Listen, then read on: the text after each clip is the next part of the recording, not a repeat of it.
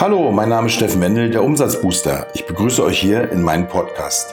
Weitere Informationen über meine Person findet ihr auf www.steffen-wendel.de oder in YouTube in meinem Kanal Umsatzbooster TV. In meinem Podcast geht es um alles, was dazu beiträgt, euren Umsatz zu erhöhen.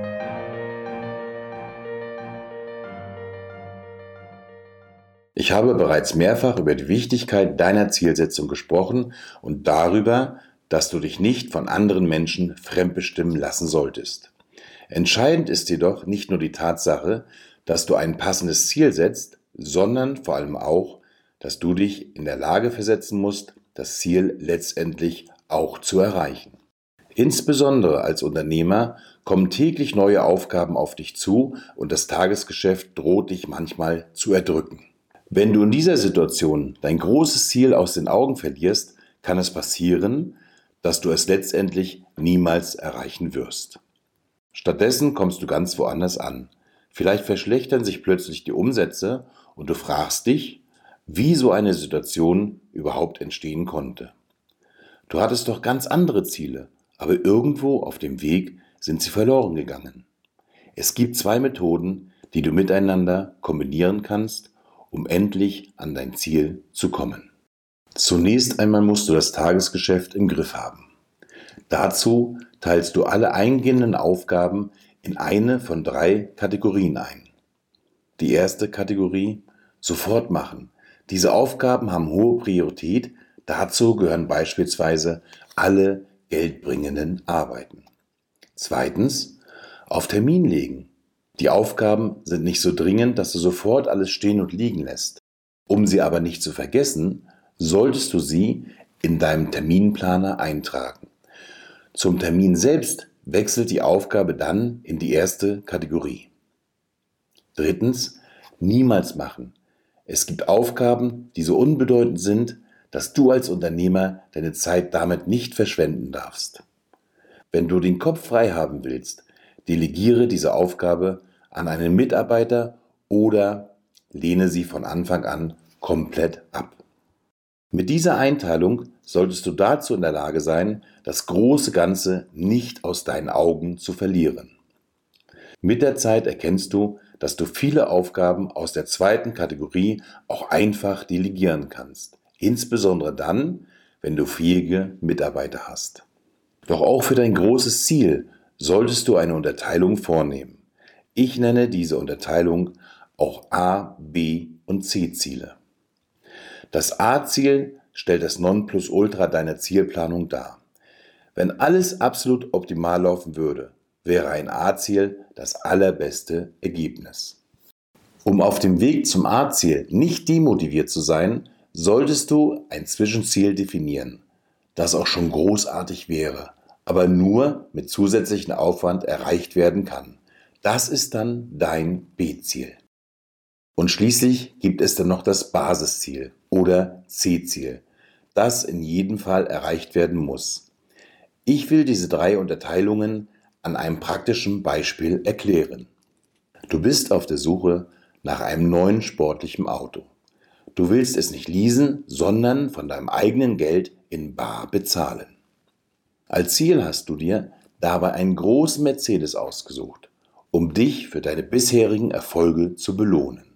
Ein perfekter Einstieg wäre eine gute gebrauchte Mercedes E-Klasse, die es bereits für 20.000 Euro in einem sehr gepflegten Zustand gibt. Das wäre dann dein C-Ziel, das du unbedingt erreichen willst. Als B-Ziel hast du 50.000 Euro definiert, um dir einen Jahreswagen kaufen zu können, der somit schon fast neuwertig ist. Dein Traumziel wäre es allerdings, dir eine neue Mercedes E-Klasse direkt vom Fließband zu bestellen, die in Vollausstattung gut und gerne 100.000 Euro kosten wird. Du gibst also ein Jahr lang Vollgas und hast nach wenigen Monaten bereits das C-Ziel erreicht. Du nimmst dieses gute Gefühl mit auf dem Weg zur nächsten Hürde und bist nun noch motivierter, denn du hast erkannt, dass deine Ziele wirklich erreichbar sind. Kurz vor Ablauf der Jahresfrist ist auch das B-Ziel erreicht und du bist bereits auf der Suche nach den passenden Angeboten. Vielleicht hat es nicht ganz zum Traumziel des Neuwagens gereicht, aber du bist dennoch in einer ganz anderen Situation, als wenn du von vornherein nur das ganze große Ziel definiert hättest. Wäre dein Ziel von Anfang an zu klein gewesen und du wärst bereits mit 20.000 Euro Gebrauchtwagenmodell zufrieden, hätte dir der Antrieb gefehlt, auch das nächsthöhere Ziel in Angriff zu nehmen. Du hast dann verlernt, die Chancen und Möglichkeiten zu erkennen, die das Leben dir bietet. Durch die Unterteilung in drei Zielstufen hast du dich stattdessen selbst motivieren können, nach der nächsten Stufe zu greifen. Gehen wir einmal davon aus, dein einziges Ziel wäre von Anfang an der 100.000 Euro Neuwagen gewesen und du hättest dieses Ziel nicht erreicht. Da sich bereits in den ersten Monaten abgezeichnet hätte, dass es nicht klappen wird, wäre der Druck auf dich im Verlauf des Jahres immer größer geworden. Vielleicht hätte sich das Verhältnis zu deinen Mitarbeitern verschlechtert. Du selbst wärst nicht mehr konzentriert gewesen und hättest irgendwann angefangen, falsche Entscheidungen zu treffen. Am Ende des Jahres wäre dein großer Traum zerplatzt und du hättest dir ernsthaft die Frage gestellt, ob es das alles wert war. Darum backen die meisten Menschen von vornherein nur noch kleine Brötchen. Sie wurden zu oft enttäuscht und sie haben sich vor allem auch immer wieder selbst enttäuscht. Mit den Etappenzielen jedoch bist du das ganze Jahr hindurch motiviert und du kannst sogar gleich zwei Etappenziele als Erfolg feiern. Ob du dann zum Ende des Jahres einen guten Gebrauchten wählst oder ein weiteres Jahr investierst, um dir den großen Traum vom Neuwagen zu erfüllen, ist alleine deine Entscheidung. Um die ganze Sache abzurunden, will ich dir an dieser Stelle noch eine Möglichkeit aufzeigen, mit der du von vornherein herausfinden kannst, welche Etappen als A, B und C-Ziele überhaupt realistisch sind. Ich selbst ziehe dazu einmal im Jahr Bilanz in der Regel zwischen Weihnachten und Silvester, wenn es geschäftlich etwas ruhiger wird.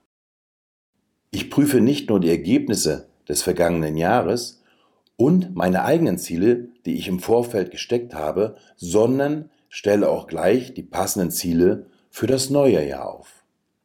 Anschließend beginne ich, große Ziele herunterzubrechen, um sie greifbar zu machen. Ich vergleiche das auf meinen Seminaren mit dem Weg nach Moskau. Von Frankfurt am Main nach Moskau sind es zu Fuß exakt 2238 Kilometer. Google Maps war bei diesem Rechenbeispiel eine große Hilfe, denn es zeigt mir auch an, wie lange ein Mensch für diese Strecke benötigen würde. Es sind genau 455 Stunden. Zunächst klingt dieses Ziel unerreichbar, wenn ich wirklich nur zu Fuß gehen darf.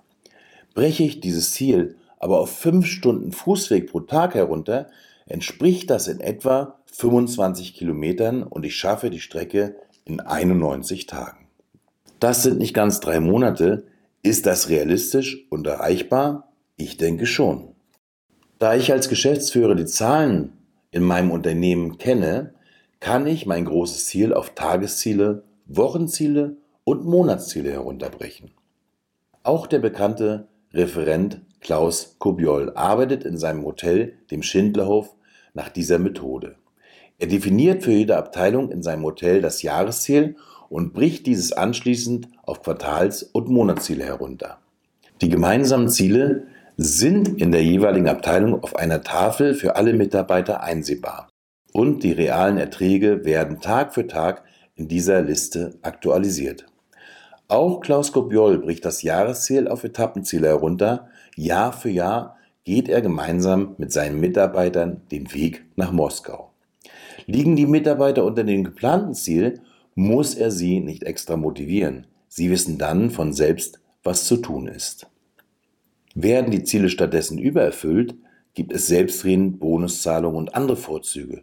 Alle Mitarbeiter arbeiten für das große Ganze und motivieren sich auf der Reise dorthin selbst. Nutze diese Vorgehensweise immer dann, wenn du vergessen hast, wie du große Ziele definieren sollst. Was wäre realistisch? Was wäre zu pessimistisch gedacht? Ziehe Bilanz aus deinem letzten Wirtschaftsjahr und definiere zu Beginn des neuen Jahres, was als C-Ziel in jedem Fall erreicht werden soll, welches B-Ziel bereits traumhaft wäre und welches A-Ziel all deine Erwartungen bei Weitem übertrifft. Und dann starte in dein neues Geschäftsjahr, arbeite mit den drei Kategorien, um dich von den Aufgaben zu trennen, die dich Zeit kosten, aber keine Umsätze generieren. Gehe jeden Tag einen Schritt auf dein C-Ziel zu und behalte dabei auch das B-Ziel und das A-Ziel im Blick. Die Ergebnisse werden dich positiv überraschen.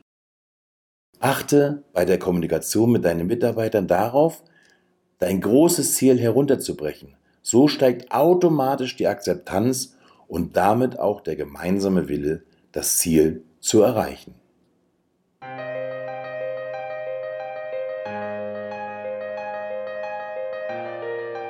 So, das soll es für diesen Podcast gewesen sein. Besucht mich im Netz unter www.steffen-wendel.de oder in YouTube in meinem Kanal Umsatzbooster TV.